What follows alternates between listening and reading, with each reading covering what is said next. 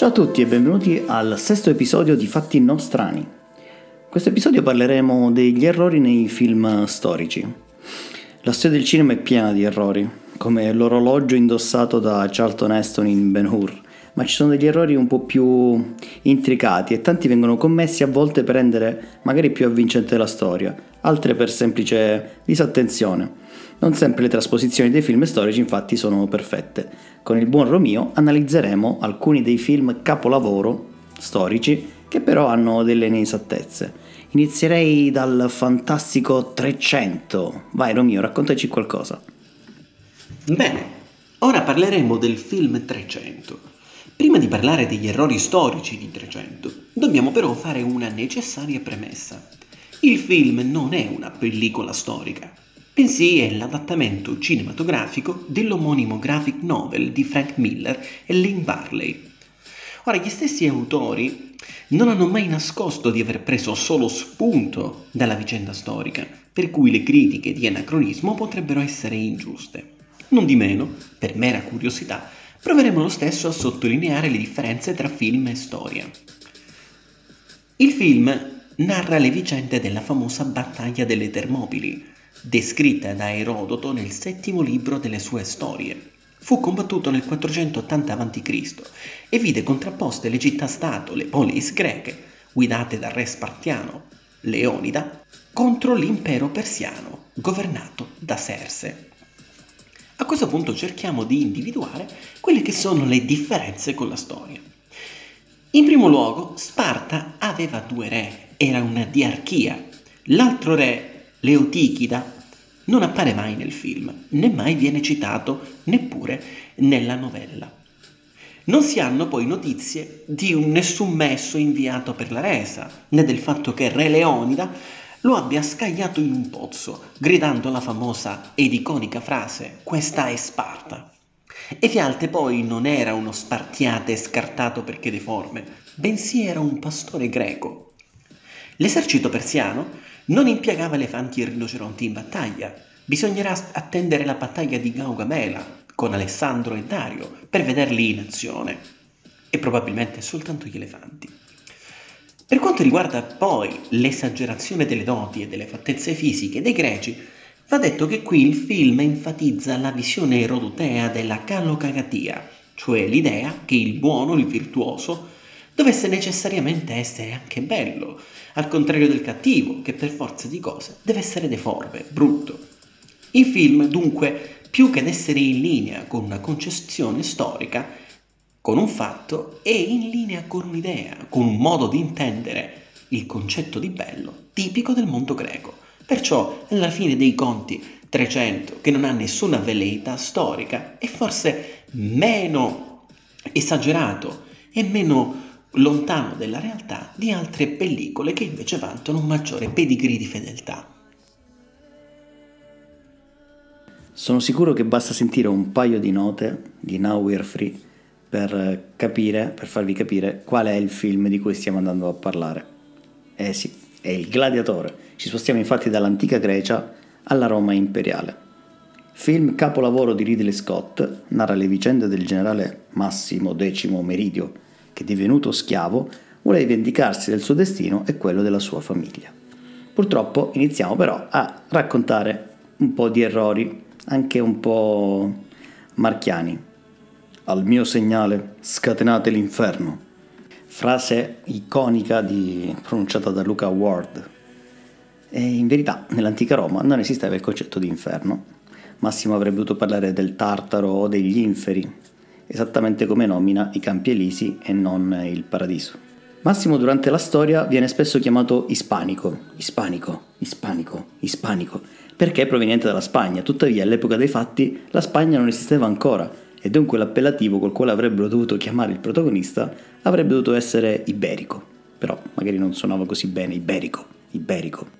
Mm, effettivamente detta così sembra più un prosciutto, mm, non avrebbe avuto forse la stessa verve. Perfino il termine Colosseo, come l'arena nella quale combattono i gladiatori, è stato coniato nel Medioevo a indicare la struttura posta a fianco al Colosso di Nerone. All'epoca dei fatti si chiamava ancora Anfiteatro Flavio o Anfiteatro Massimo. L'imperatore Marco Aurelio, al quale Massimo rimane fedele per tutta la vita, avrebbe dovuto essere molto più giovane nel film e non apparire come un anziano prossimo alla morte, come vediamo. In più nella storia non viene soffocato da Commodo, come vediamo nel film, ma muore di malattia.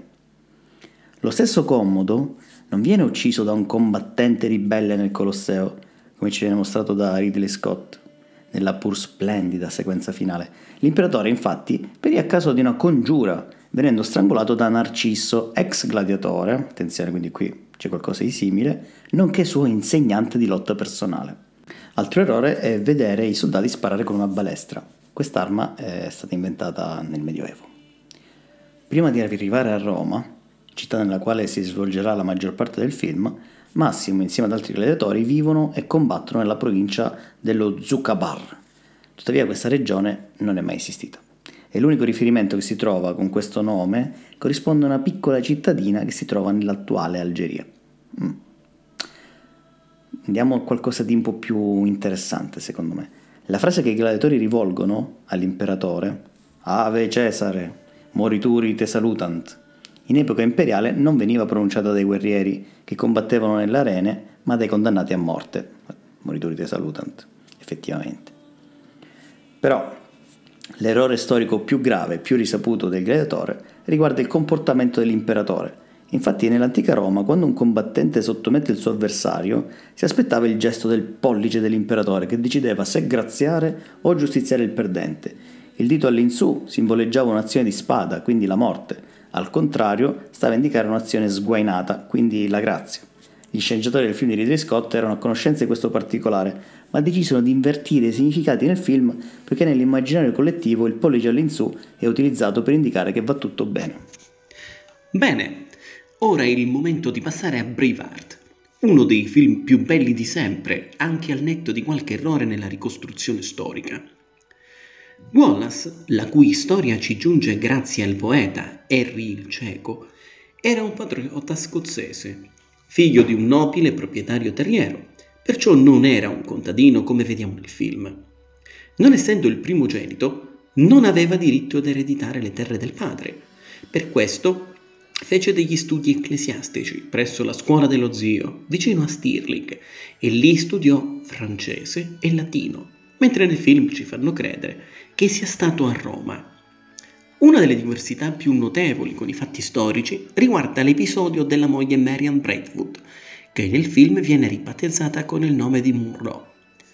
Lei non fu mai uccisa da un inglese, il matrimonio non fu segreto e secondo molti storici non esisteva neanche uno ius prime noctis, il diritto alla prima notte di nozze vantato dal nobile e che in Braveheart è uno dei motivi fondamentali che portano alla ribellione di Wallace. Addirittura, in realtà, Marion morì prima che Wallace iniziasse la sua rivolta.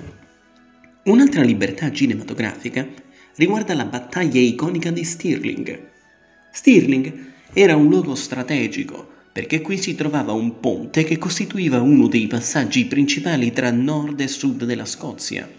Il ponte di Stirling era stretto e permetteva così il passaggio di due o tre cavalieri alla volta. Pertanto Wallace diede l'ordine di aspettare gli inglesi dall'altro lato del, del fiume, applicando così una strategia alla Leonida. Nel passaggio stretto, i compartimenti corpo a corpo si sarebbero effettuati con poche persone alla volta e con uguali forze. Gli scozzesi però ebbero tanta fortuna che il ponte cedette e la maggior parte dell'esercito invasore cadde nel fiume.